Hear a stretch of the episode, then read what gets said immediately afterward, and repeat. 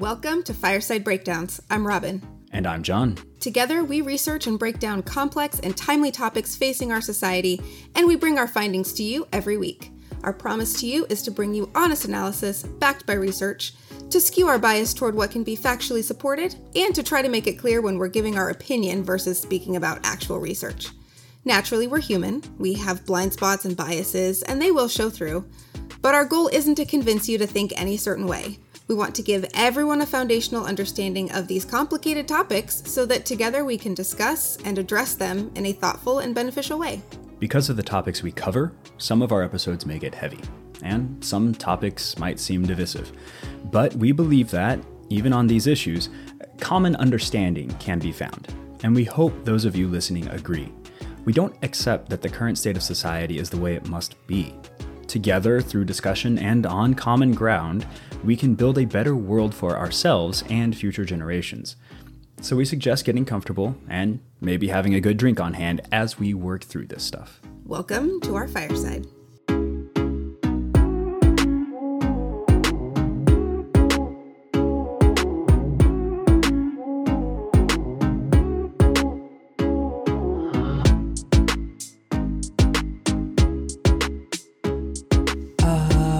Washington, D.C.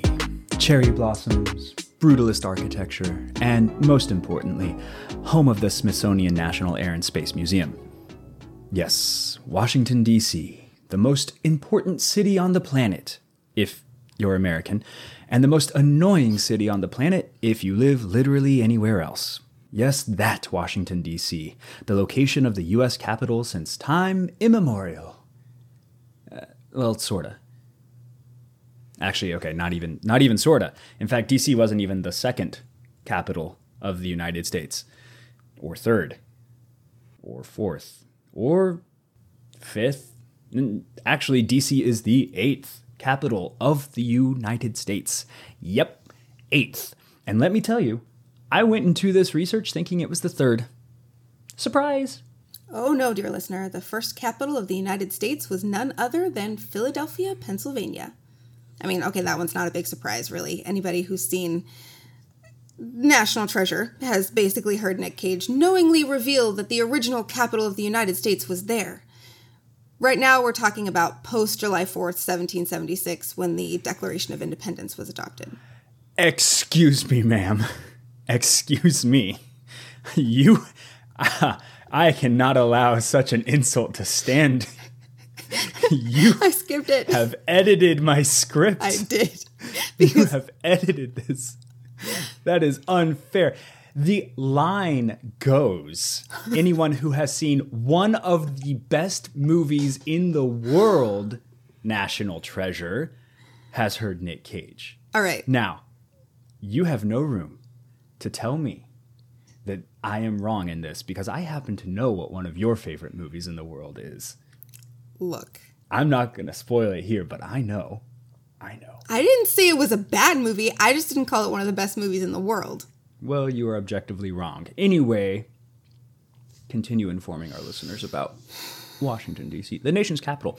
Oh, by the way, guys, we kind of launched into this one without actually talking about it. Oh, We're yeah. talking about statehood for Washington, D.C. this week. Yeah, but I mean, Um, if you clicked on this episode, you know what we're talking about because we put it in the Right. title. It's, it's right right there in the title. Yeah. Yeah. but we did just But, uh, jump in straight with the history of Washington D.C. Yeah. That's where we're going to start. We're going to talk about the history a little bit, the history of the capital in general, because I think a lot of people don't know that DC isn't some sacrosanct, you know, handed down from God location. And um, Sacrilege, blasphemy. I know, I know, I know. And then we'll get into talking about, you know, why we're talking about statehood and some of the arguments for and against it. Anyway, yeah, yeah, yeah. sorry. We'll get there. Get us back to that history. but right Yeah. now, we're talking about Nick Cage's National Treasure and the Declaration of Independence.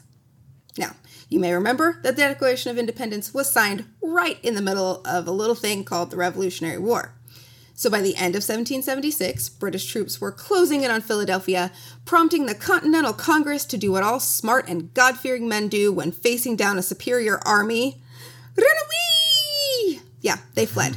Specifically, they fled to Baltimore, which served as the nation's second capital.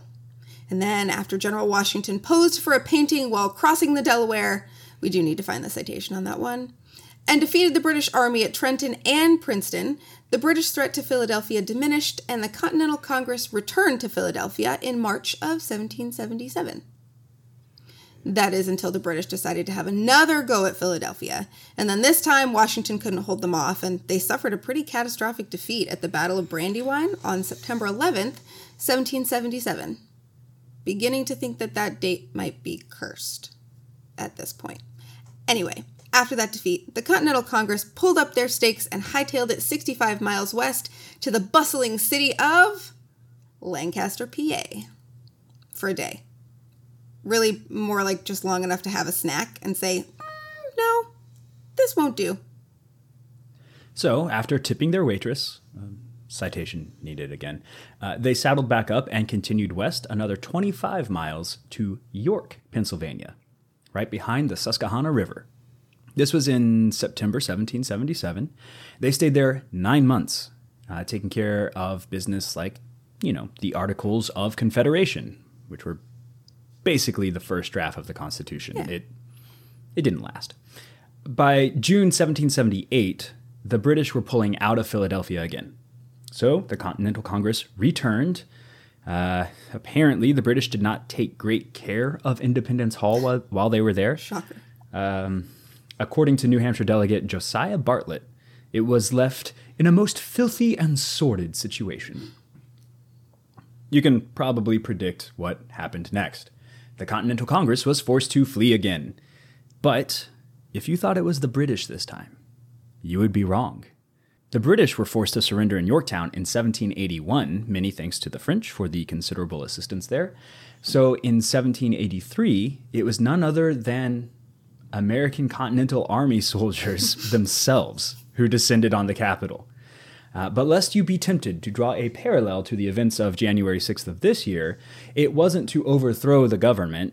They were they were demanding back pay for their service during the Revolutionary War. In order that further and more effectual measures may be taken for suppressing the present revolt and maintaining the dignity and authority of the United States, Congress ran to the College of New Jersey, uh, also known as Princeton.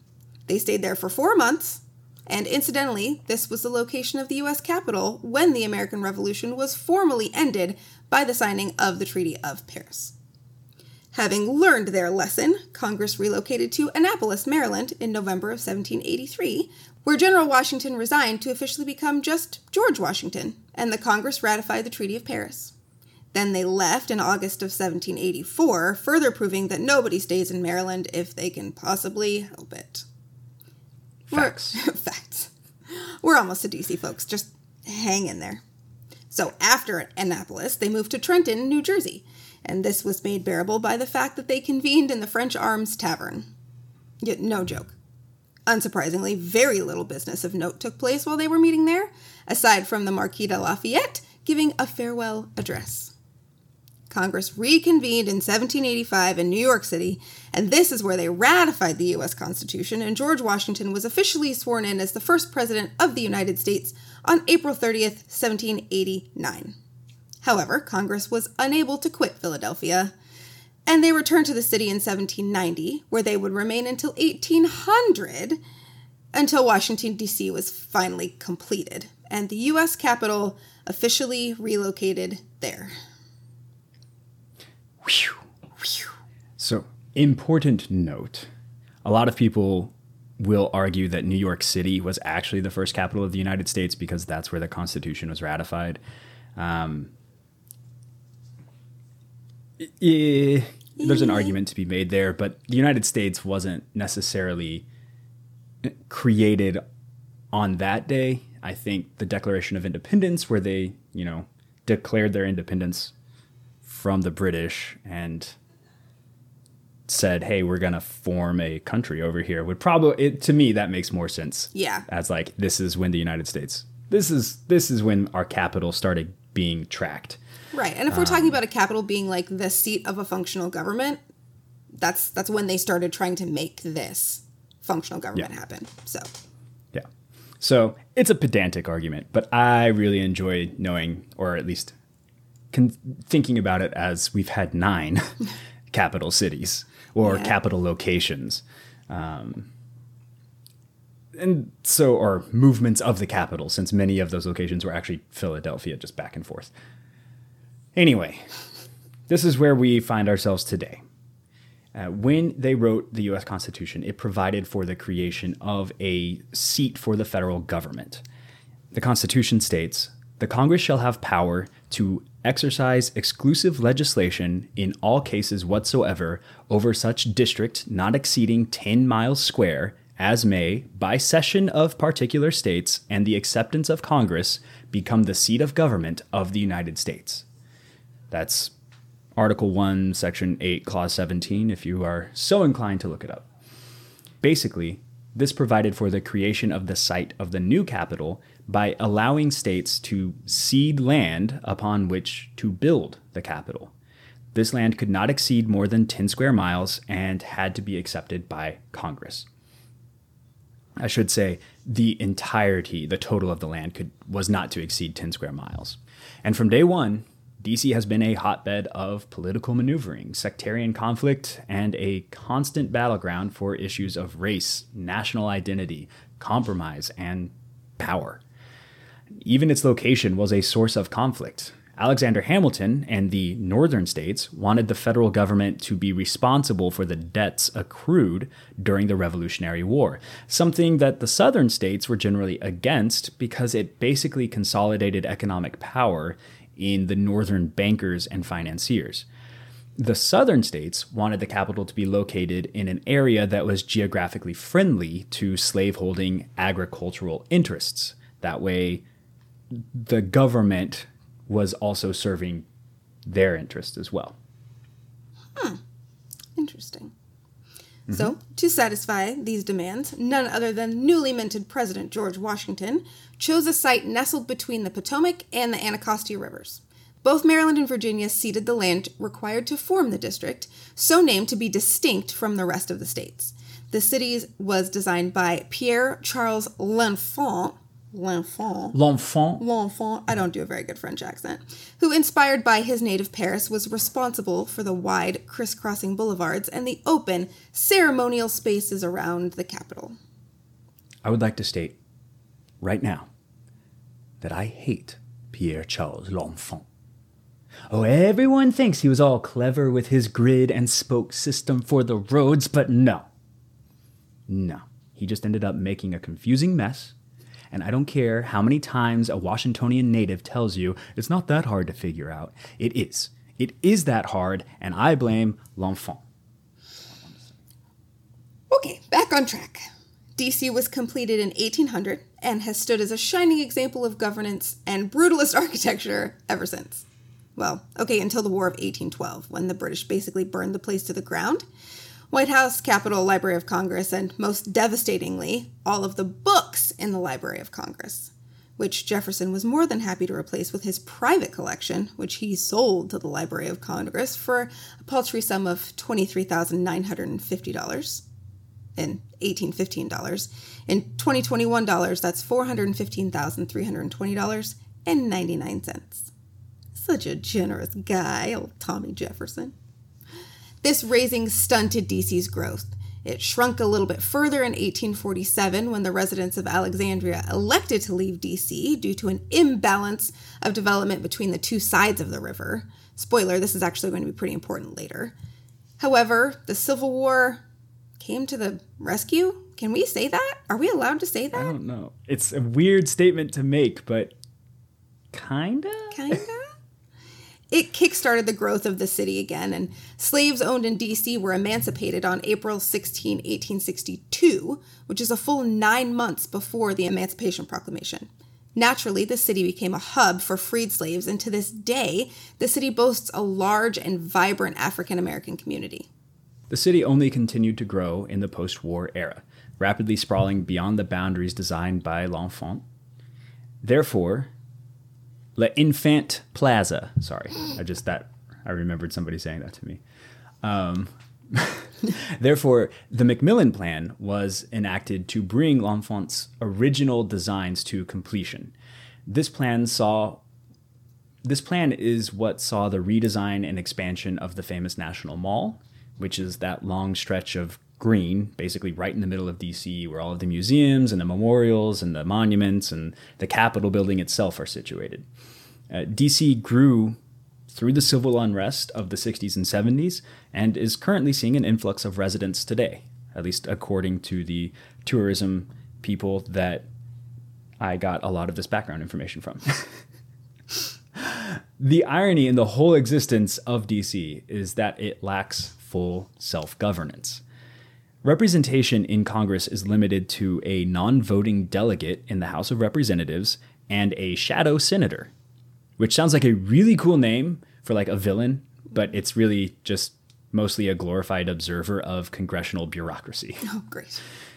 In fact, DC residents weren't allowed to vote in presidential elections until 1964. Ha! And yeah, and DC didn't even have a mayor until 1973. So I'm going to spoil part of the rest of the episode here. These things are kind of an important point for residents of DC. And since it is Pride Month after all, I'd just like to point out that DC is one of America's most gay friendly cities. Hmm. Self proclaimed. DC claims to be Right. one of America's most gay friendly cities. There's not like a there's not like an objective measure of that, Hmm. you know? Yeah. But DC did recognize same sex marriage in 2010. So you'll recall that the Supreme Court didn't actually rule that it was a right until 2015. So they do have some claim to the title. Yeah. That's cool. I mean, I guess we should probably tell everybody why on earth we're choosing to talk about DC statehood right now. Yeah, there's a lot going on in the world. Uh, just like Belarus's president Lukashenko ordered an airliner to be grounded by his jets uh, a couple weeks ago so that he could detain an opposition reporter. Yeah. That's cool. That's happening. You know, the Israel Palestine conflict is flaring up and at a ceasefire for now, and hopefully it stays that way. But that's dominating the headlines. So why are we talking about this one? Yeah. Well, I mean, first of all, a lot of the residents of DC are pretty annoyed that they don't have representation in Congress. Like, really, really annoyed. And when you consider all the other things that are going on and the ways in which the United States Congress is involved in the other things happening in the world, they don't they don't really have a means to have a say in that. So they're super annoyed about it. The discussion around DC statehood is not new, and it has been gaining support recently. Residents of Washington, D.C. pay more in federal taxes than 21 other states and more per capita than all 50 states. Washingtonians still send soldiers to war to die for the country's causes. To many of the proponents of DC statehood, the burden of the responsibilities of a state without the benefits of representation are beginning to chafe. Support for DC statehood is at an all time high right now, and H.R. 51, which aims to grant DC statehood, passed in the House in April. The White House has come out in favor of DC statehood, and so now it sits in the Senate, where Senators Joe Manchin and Kyrsten Sinema are holding it up. Why are they holding it up? Well, remember when we did that episode on the filibuster a few months back? If you don't remember, go listen to it because you're probably going to be hearing a lot more about the filibuster before too long. Well, neither one of them support eliminating the filibuster, and neither currently co sponsor the DC statehood bill in the Senate. 60 votes would be needed in the Senate to block a filibuster, but Republicans currently stand 100% against DC statehood, meaning that 10 Republicans would be needed to make sure the bill isn't filibustered, and they don't likely exist in this timeline. Republicans would filibuster any attempt to vote on the bill, and because filibusters don't currently require a person to actually stand on the Senate floor, which we do explain in that filibuster episode, Republicans can filibuster indefinitely, effectively killing the bill. The short of it is, as long as the filibuster remains in place, the DC statehood bill won't pass. It's effectively been pre filibustered by simple vote math. If Joe Manchin and Kyrsten Sinema came out to end the filibuster, Democrats could call the vote to the floor, and assuming Manchin and Sinema voted in favor of the bill, Vice President Harris would be the tie breaking vote to grant DC statehood. Now, I'm going to put on my prognostication hat and predict that you're going to be hearing that line of reasoning a lot in the next several months. I do want to point out we that was a pretty partisan paragraph. Obviously, we said Republicans are blocking this, Republicans are blocking this. That's not us saying that. That is Republicans saying that. Yeah. That is their stance right now. So that's literally why we're talking about it, is because this is a partisan issue that has caused a lot of divide and a lot of split. And um, it's going to, I have a feeling it's only going to get more complicated before it gets resolved. Yes. So, what would a, a DC state actually look like? Not it, it wouldn't honestly be a whole lot different, really, than what we have now. Washington District of Columbia would be renamed Washington Douglass Commonwealth after Frederick Douglass, the abolitionist, social reformer, orator, statesman, and all around Banff who lived in DC for the last 17 years of his life. Technically, it would shrink Washington, D.C., and reestablish the existing land as Washington, or sorry, as Washington Douglass Commonwealth. That's due to some technical stuff that we'll kind of get into. Uh, but basically, physically on a map, not a lot would actually change. The state would share the same boundaries uh, as the current district, except for the selected federal land like monuments and the White House and the Capitol building and the, the National Mall, etc., things like that. Um, that land, that excluded land, would remain the federal seat of power. So that would be the Washington District of Columbia, basically. The biggest changes are that the new state would get two senators and a representative, and therefore three electoral college votes, meaning the residents of the city would finally have congressional representation. But there would also be the Federal District of Columbia, or whatever that area, those federal lands would be renamed, which would also have three electoral votes. So, creates an interesting dilemma because there could potentially only be one person voting for those three electoral votes, which is something that we will talk about more later. Very intriguing. So let's get into it. What are the arguments for why DC should become a state and why it should not become a state? I think Robin should you can set us up for this. Yeah, I will I will start with the affirmative. Uh, yes, Washington D.C. should be a state. These are the arguments for that anyway.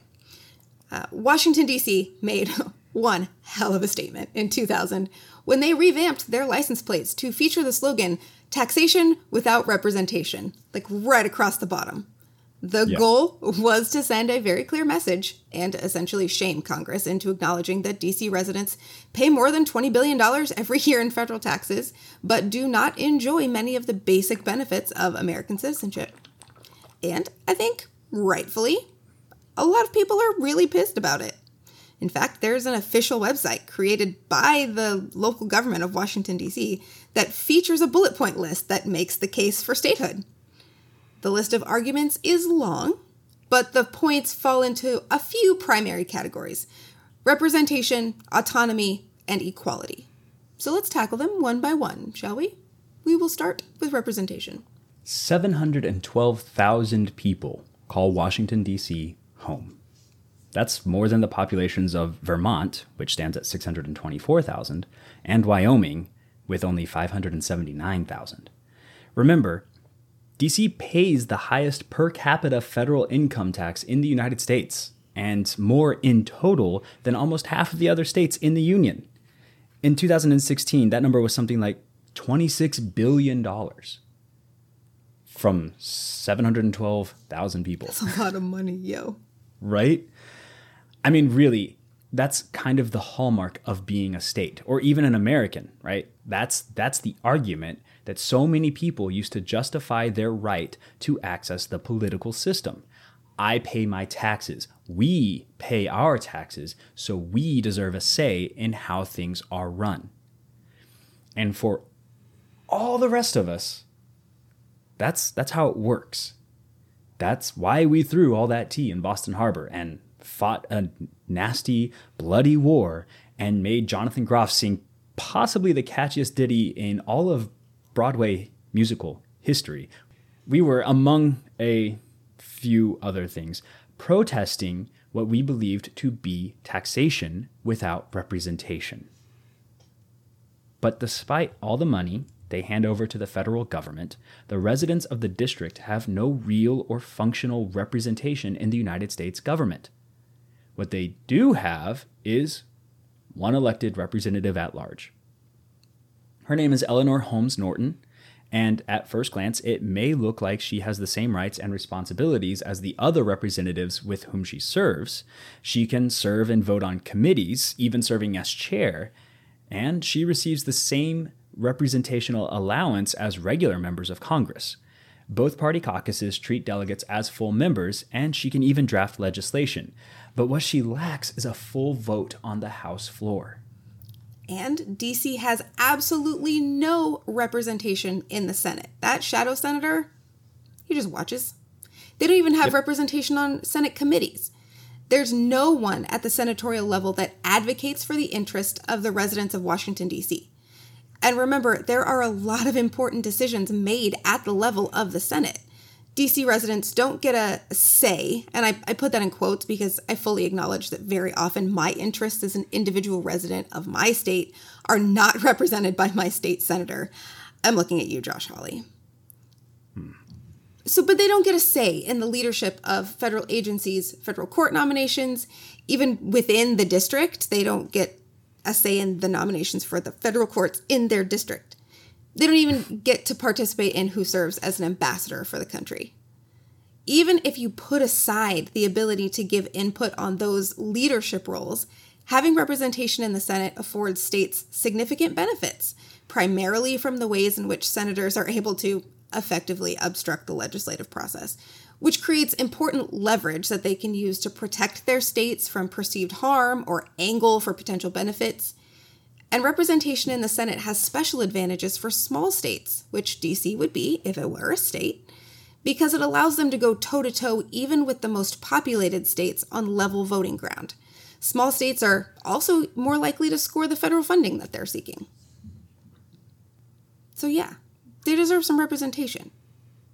Another argument for DC statehood is that of autonomy. Thanks to the Constitution and the way it established Washington, D.C., Congress is the boss of the district. And yeah, we mean that in the literal way, and also kind of in the spiteful middle school kid way. We'll spare you the back and forth flip flopping through the history of governance in the district, but to explain what we mean, we're going to zero in on the Home Rule Act of 1973. The Home Rule Act is the direct result of years and years and years of pestering by the residents of Washington, D.C. to have some level of input in the governance of the place where they lived. In 1973, Congress finally gave in, I mean, passed, the most expanded form of self government for Washington, D.C., well, uh, since the district was created it gave residents the opportunity to elect a mayor and to elect 12 members to the Council of the District of Columbia. Soon after, voters approved the creation of a panel of advisory neighborhood commissioners. And just like that, Washington, D.C. residents had a local government in which they could participate. Except, except no, they don't. even though they have a mayor, Muriel Bowser, in case you didn't already know that, and their very own legislative council, and even the neighborhood commissioners who advise the council, Congress still reviews each and every piece of legislation passed by the council before it can officially become a law. And Congress has authority over the district's budget. Essentially, what Washington, D.C. has is a motivated and engaged group of leaders and citizens who determine how they would like their community to be run, but they have no power to actually enact those ideas. And sometimes that looks like your normal, boring congressional bureaucracy. But other times, though, the clashes between DC voters and Congress have caught significant national attention.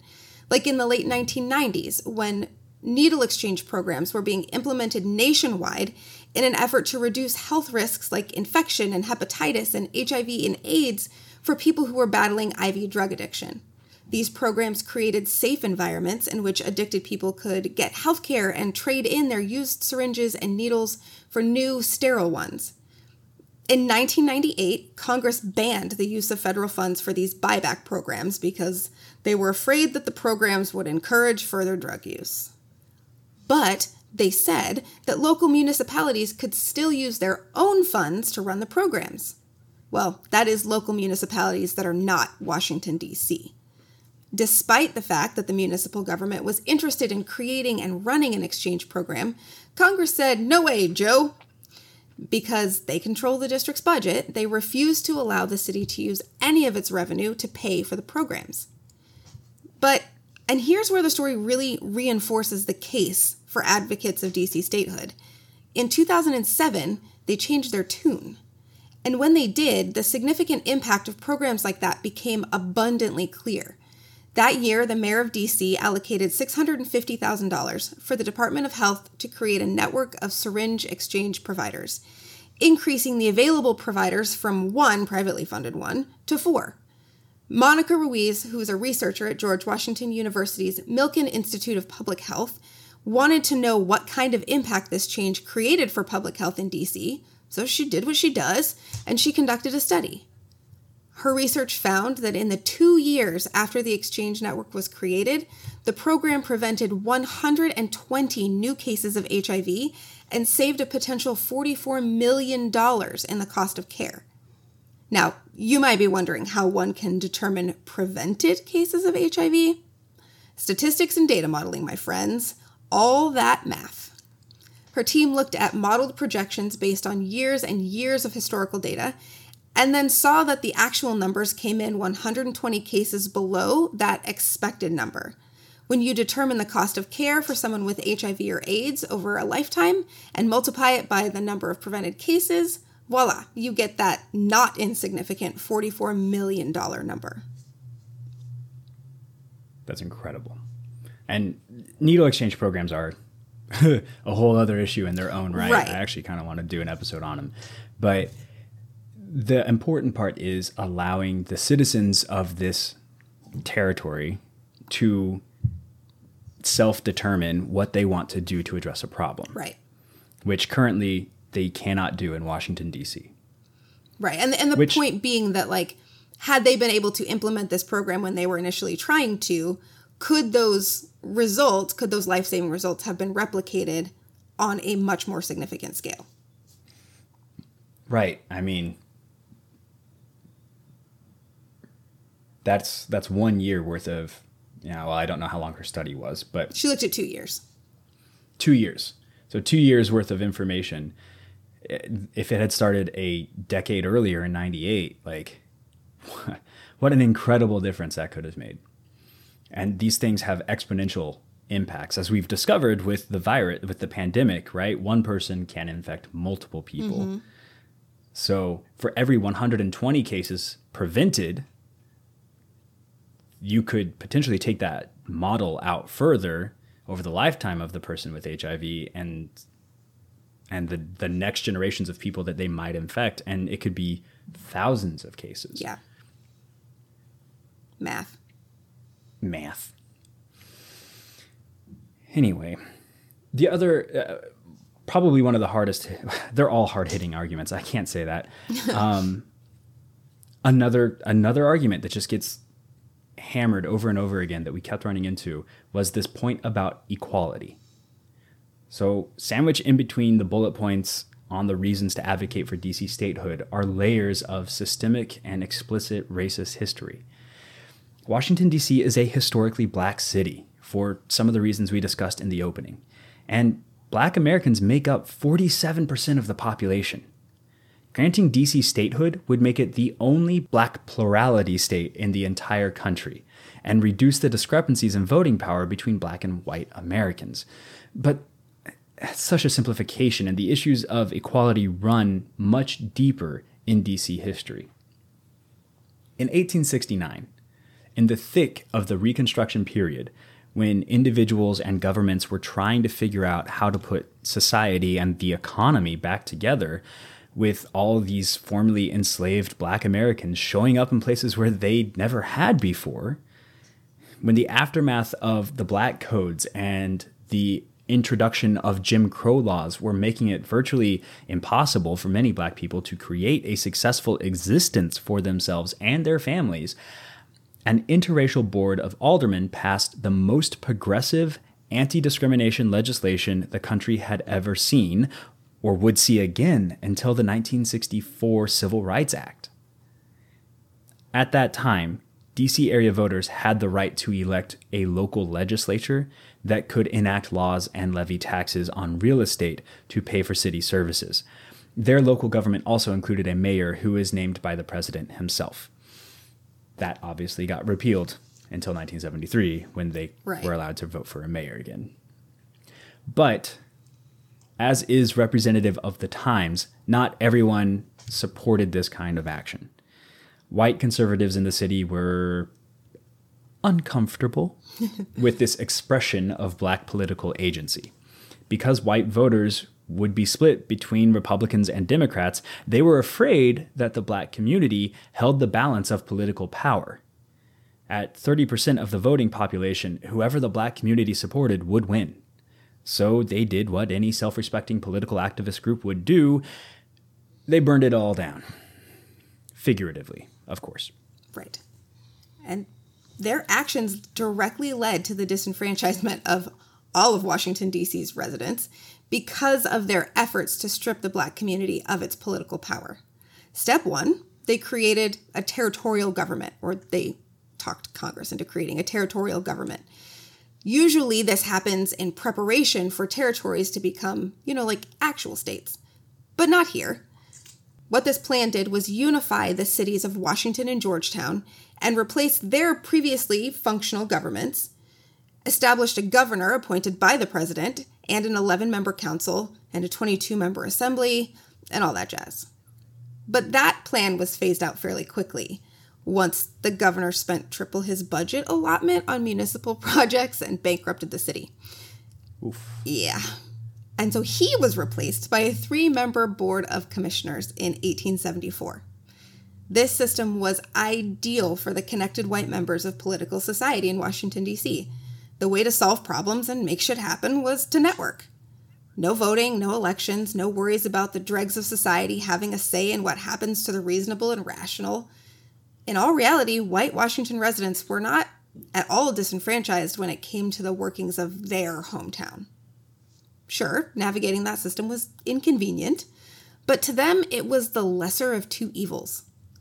From a Washington Post editorial in 1878, commenting on the difficulties of the commissioner based governance, and I quote The present form of alien government is about as bad as to be devised, but a system which gives the control of the district to ignorant and depraved Negroes is still worse. cool. Mm. And mm. As the country as a whole wrestled with race massacres and segregation and lynchings, and people across the country participated in efforts to shape the way that others in their cities, states, and even the United States as a whole were treated based on the color of their skin, the black residents of Washington, D.C. continued to be disempowered to advocate for themselves at a local or federal level. Even today, under the D.C. Home Act, they have no practical way to affect the way that their city operates or to be represented in the way that other Americans are. For many fighting this fight, advocating for the statehood of Washington, D.C. is synonymous with advocating for racial equality. You know, we uh, our first episodes were on systemic racism, and we spent a lot of time sort of stressing the point that racism isn't always overt. Right. And that systemic racism, especially, wasn't necessarily an overt sort of thing.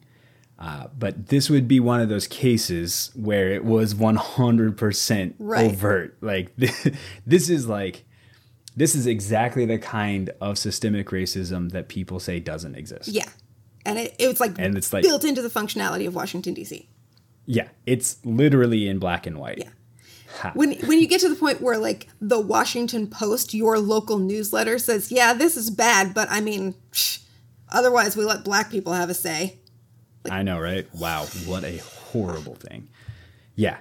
I mean, dang. Dang. Dang. Okay, so why don't you though make this solid and strong case against DC statehood unless you have something else to say. I, I have one more thing to say, and it's something that catches me every time voting and minority communities comes up. And we saw it right here in the logic behind why they screwed all of DC's governance up. And that's that minority communities vote as a block. Mm. Because the logic was well, white voters are going to be Republican and Democratic, but black voters are going to be all one or all the other. And that assumption is so racist. Oh my God, so racist. It ticks me off anytime I hear it's it's it's one of the things that the Democratic Party does all the time that I just it makes me clench my teeth because they're like, well, you know, we can depend on the black vote or the Latino vote mm-hmm. or or whatever minority vote, and it's just like, no, you cannot, right? Because all of these people are people. They're not some monolithic agent with a million heads and one brain, right? It's like, ah, could we not do that? Could we assume? Could all of us, both political parties, assume that we have to make logical and reasoned arguments to get the votes of everybody and not just white people because we assume the black people are going to support us or aren't going to support us or whatever it is. Right. Mm. Also, could you stop angling for us as a whole? Because what I need yeah. as a black person in Southwest Missouri is very different than what a black person in Chicago needs. And I'm going to vote differently than a black person in Chicago on different issues because that's what it is. So please stop angling for all of us at one time. Just treat people like people. So crazy, weird. Wow. Individuals are individual. Um anyway, that's not the point of this particular post. It just that one triggered me. Ugh. So here I go, gonna make this. Um, I'm going to make the best argument that I can I have written the best argument that I could find against DC statehood. Wow us. Convince us. Go. I will be trying. That is, I guarantee I'm trying. As one may imagine, there are considerable arguments against adding DC as the 51st state. The primary argument is that making DC a state would go against the founder's intent. James Madison wrote The indispensable necessity of complete authority at the seat of government carries its own evidence with it. Without it, not only the public authority might be insulted and its proceedings interrupted with impunity, but a dependence of the members of the general government on the state comprehending the seat of government for protection in the exercise of their duty might bring on the National Council an imputation of awe or influence, equally dishonorable to the government and dissatisfactory to the other members of the Confederacy. I'm just I should just leave it at that because I mean obviously that's clear as day yeah. right there. Mm-hmm. Yeah. Uh, allow me to translate. Please do. In modern speak, Madison was basically saying that the seat of the federal government needed to be independent of any state because the representatives from any state that also held the federal government as part of its government, as part of it, right, would hold outsized power compared to the other members. So, one, their physical proximity to the capital could lend such members of Congress more influence just by proximity. They are around more. They are able to campaign in their local areas and in the federal uh, circuit at the same time, right? So that is that is a handicap if you have to fly all the way out to say Hawaii after after you've had your senatorial vote. Um, but more importantly, and really at the core of what Madison was writing, is it would stand to reason that the state that hosted the seat of federal power would also be responsible for the protection of Congress. So any member of Congress that represented the host state could simply threaten to remove or lessen or hold up protections to Congress itself and thereby thereby force their own will through congressional proceedings, right? Remember, the idea for an independent seat of federal power was formed after that revolt that we talked about, where the revolutionary soldiers attacked Philadelphia. Madison was writing from that place. And he didn't want that to happen again. He didn't want the, the seat of federal power to be at the mercy of a state government sending aid to defend it.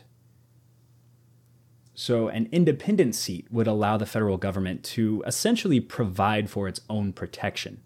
If the physical size of the district became too small, it would be unable to provide this protection because eventually your your physical say forces or your magazines whatever you would need to protect the capital would eventually have to be stored in a state at some point and you would still be held up by that state so that's one of the arguments to maintain a independent district of a certain size. The next argument, and the one that I hear most often brought up first, so it's usually like the foremost argument, um, is that making a state out of DC would be unconstitutional. Remember, we addressed how the Constitution outlined the ceding of land by states to form the federal seat of power. What is less clear is how land can leave the District of Columbia. Opponents to DC statehood argue that it isn't clear that Congress can just give land away from DC. The admissions clause, which is what gives Congress the power to admit new states, um, it outlines how Congress can do that, can create a new state, but there's no no provisions for expulsion of a state or secession of land for a state. And then furthering that problem is that in Texas v. White, which was an 1868 Supreme Court case, the Supreme Court ruled that once a territory officially becomes a state within the United States, the relationship is indissoluble, which it was a very important ruling because it meant that the states that seceded from the Union in the Civil War were still states of the Union. It's what basically allowed them to rejoin the Union without having basically a whole bunch of congressional gymnastics and votes and stuff like that. Um, because it basically said you can't leave the Union to begin with. So you can say all you want that you're no longer part of the United States, uh, but you uh, but you are. Um, so some scholars have argued that that same logic applies to DC. So just as a state can enter the union but never leave, so too can land enter the district but never be given away. Hmm. Specifically because there's no provision for how that would happen within the Constitution, and the Constitution is what explicitly grants power to the federal government. We have a, a, an affirmative power basically.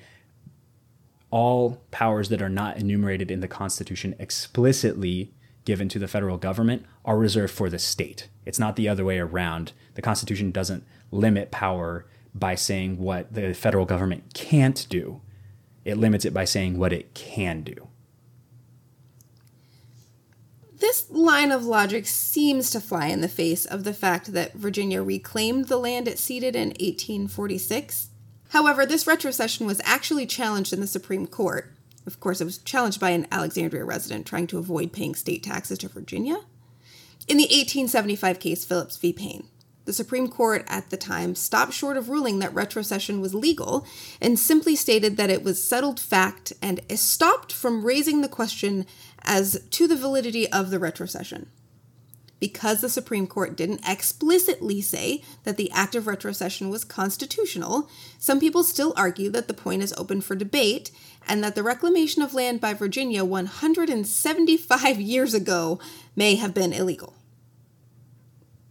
The same admissions clause that makes it difficult to determine if the land could be given away. It also raises a question about who would give permission for the state of Washington Douglass Commonwealth to be established on the proposed land.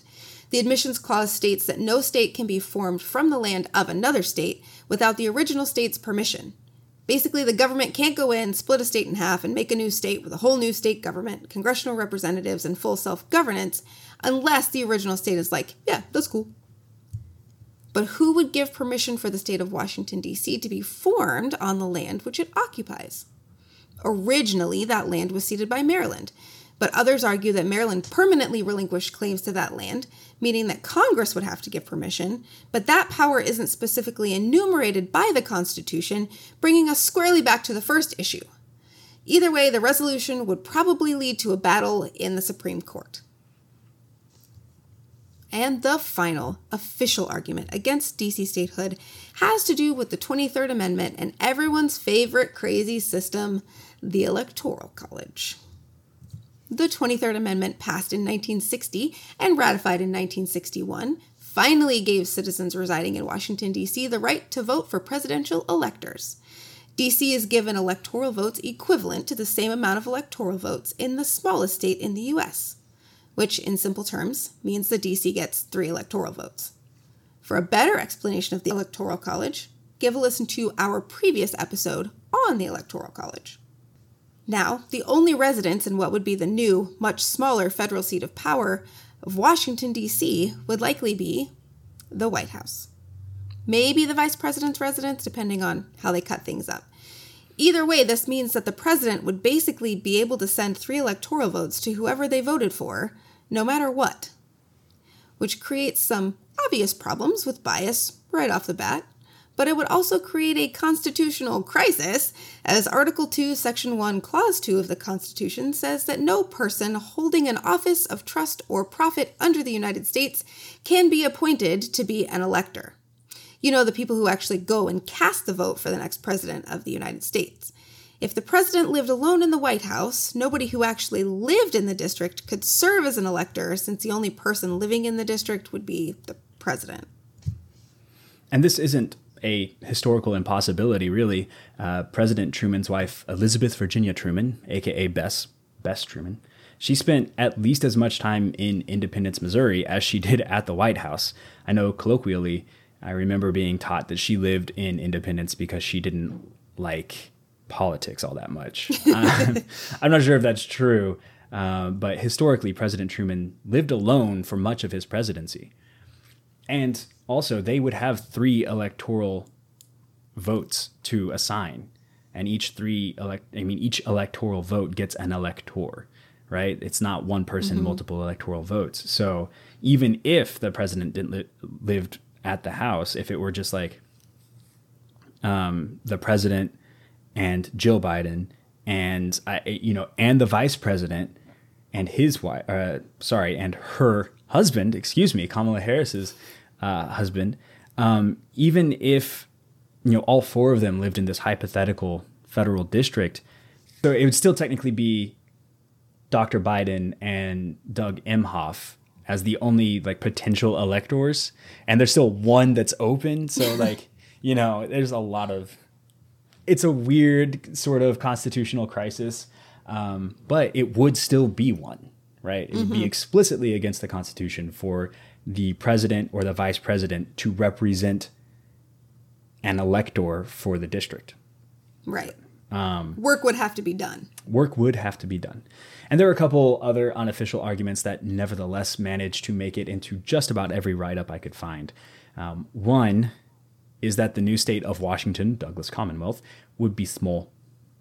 small. And I'm not sure why that matters particularly, but opponents seem aghast at the idea that a state would be a mere 68 square miles, which I found very interesting to me because DC is limited by Cong- or by the Constitution to only be 10 square miles. So currently, right? I think it exists in a state of uh, unconstitutionality to begin with, but I am sure that there is some legal thing that I just didn't have time or inclination to look up because it wasn't important enough for this. Um, but yeah, so there's a lot of arguments about, oh, it'd just be so small. It'd be a very small state. It just totally ignores the fact that by population it would be larger by than both Wyoming and Vermont, which we discussed earlier. Right. And opponents also argue. We're getting it more into opinion area, uh, folks. Yeah. I have these last Opinion two. flag. Yeah, these last two arguments are obviously a little less solid. Um, opponents they also argue that the new state would be highly partisan. So in 2020, Donald Trump received 70% of the vote in Wyoming. By comparison, Joe Biden received 93% of the vote in what would become the state of Washington Douglass Commonwealth. So there are and there are also no elected officials in DC that are Republicans. They're all Democrats. And therefore it could potentially be the only state in the United States with only one political party in the state legislature. So hmm. It would be interesting. Now, I've tried really hard to present the best arguments that I could against DC statehood here. But this last point especially keeps coming up about how biased it would be, how biased it would be. And it seems to me that this gives away the game. Like this shines a light on the whole reason that the Republicans are 100% against this. And all of the other arguments have been made to to justify being against this so they didn't have to rely on this one point. The the Republican Party is basically the opposition to DC statehood at this point. Like it the if you want the the two are synonymous right now. And the one point they keep bringing up is how this would just give the Democrats more power and representation in Congress. It's just a power grab. They're only doing this for power. And it just seems like obviously a partisan defense aimed at keeping the opposition party disenfranchised. Like, call me crazy, but the political leanings of an American citizen shouldn't be taken into consideration when determining whether or not they deserve the right to exercise, sorry, whether or not they deserve to exercise their constitutionally guaranteed rights, including representation in Congress. And you're not helping your argument by implying that 70% bias is fine when the bias is in your favor in Wyoming, but a 93% bias is not okay when it's against you in DC. Like, I understand that those are vastly different numbers, but 70% is still a dominant bias that basically ensures that that party, whichever one it favors, is the one running that state. Yeah. So, what is the real argument there? Why. Right. wh- mm. And to be fair, To be right? fair. Like there's there's no chance that if we were to flop the names of the political parties here that we wouldn't be having this same conversation. This Right. is a microcosm reflection of the polarization of political parties in the United States when one party would deny representation and the full functionality of citizenship to a group of people in order to shaft somebody else out of political power. Like that's where we're at. Yeah. And that's the crux of this whole argument. And it doesn't matter what party you're in, you should be upset by that. Like Yeah. a true, I, I'm, man, I'm falling into a trap here. But no true Republican would argue to disenfranchise somebody because they disagreed with that person. That is Right. that is an antithesis to the values that Republicans purport to have. Right. The individual rights and representation and the full functionality of citizenship and you know, no overreach by The government, by governing parties. yeah. Like that's that's the whole MO, man. and it's just uh, it irks me it does. I would also like to point out that most of the arguments against it are rather facile. Uh, with like any any they're just simple and easily overcome through any sort of thought. The one about dc needing to be a certain size in order to provide for its defense. January 6th pretty much demonstrated that the Capitol, as it currently stands, is not capable of defending itself. Right. And at the time, they reached out, DC reached out to both Virginia and Maryland to dispatch help. the National Guard. So, why would it be any different for the federal seat of power to reach out to the Washington Douglass Commonwealth for aid in a time of crisis? How is that any different? It's, It's not. It's not. It's just the federal seat of power reaches out to a state. And if that's all you need to hear, then it doesn't matter where the federal seat of power is, what size it is, and it doesn't matter which state it is, because that's all that is happening in either scenario. And if it's okay now, and if it's necessary now, it'll be okay and necessary in the future. So the argument falls apart because of the very actions taken by the party that stands against it. And that is anybody who comes up here and says that the whole operation was a democratic thing or that I am being unnecessarily biased by saying that needs to go back and review the footage because those people were clearly there in support of one political party. Right. Uh, I mean, it's that that's settled at this point, at least in my opinion. Like Yeah. that's not even a an argument that that can be made. The other arguments about who can give permission for the uh, for the land and uh, the 23rd Amendment. First of all, HR 51 applies uh, calls for uh, either a rapid method to repeal the 23rd Amendment, which would be difficult. Uh, but there's also other solutions that are fairly elegant. You know, the president can't determine who the electors go to, right? The president just gets a vote as a citizen or something, and then the electors go to the winner of the popular vote. So you get to appease some of the crowd that say that the popular vote should determine the next president because the popular mm-hmm. vote winner automatically gets three electors right off the bat, which I don't think is insane. I think it's at least a step in the right direction.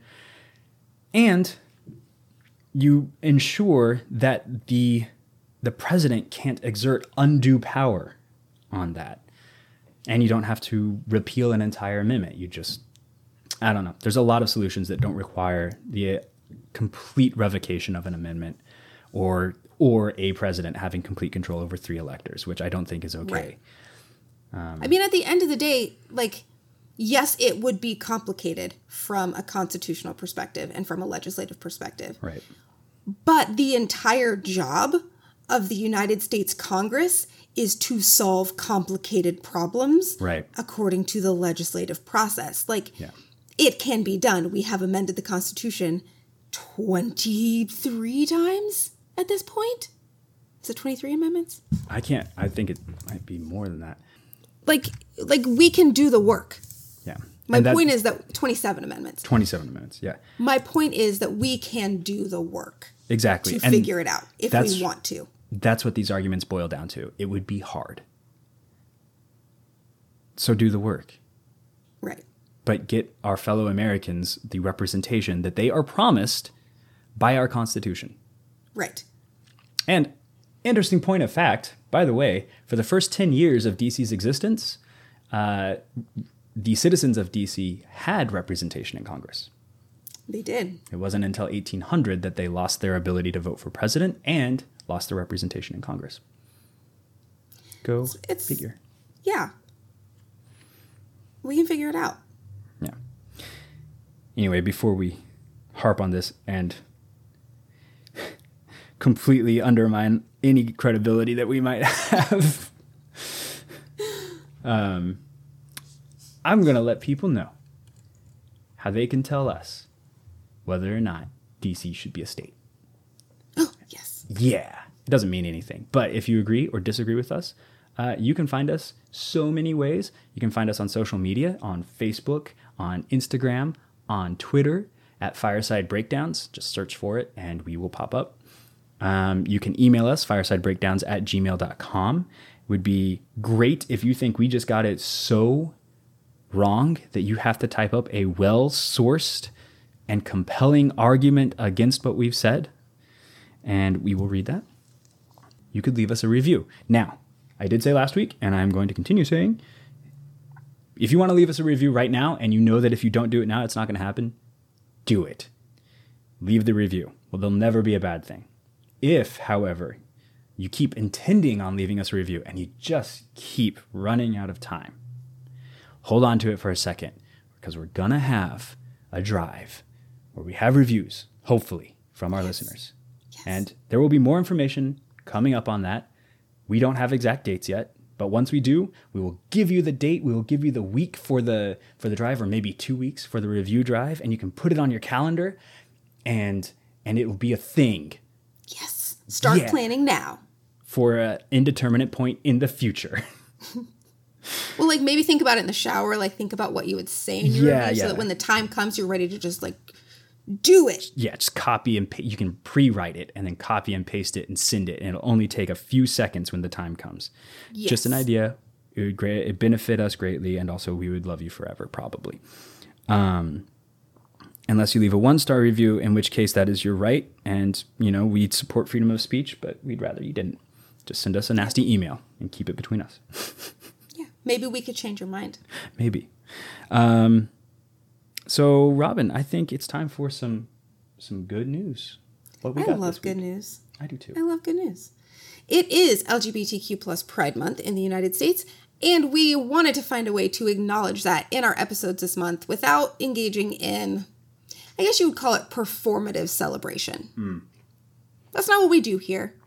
We fully, fully recognize that it takes real hard work to support marginalized communities. Uh, so we would like to take time in our episodes to do the thing we do best and note some good news about important issues that affect the LGBTQ plus community. This week, we learned about a study out of Scandinavia that found that suicide rates fell by 46% after gay marriage was legalized in Sweden and Denmark. Researchers from the Danish Research Institute for Suicide Prevention and from Stockholm University worked together to complete the study, which compared suicide rates for people in same sex and heterosexual relationships from 1989 to 2002, and then from 2003 to 2016. And between those two periods, the number of suicides in same sex unions fell by 46%. And those in heterosexual unions fell by 28%, which means number one, they were doing some good work on suicide prevention, but number two, that definitely outpaces, and so that was a huge win for the LGBTQ plus community in Scandinavia. That is awesome. I hope we can see an increasing uh, better world for our LGBTQ plus friends here in the United States, and of course globally. Uh, something that Robin and I strive to help create here. That's what we do. Yes. You want to take us out? I do. Awesome. We are so excited that you took the time to listen this week. We hope that you learned some great new things about DC statehood and that we helped you come to a conclusion about how you feel about the topic. We will be back again with you next week talking about something equally as important. And until that time, take care of each other.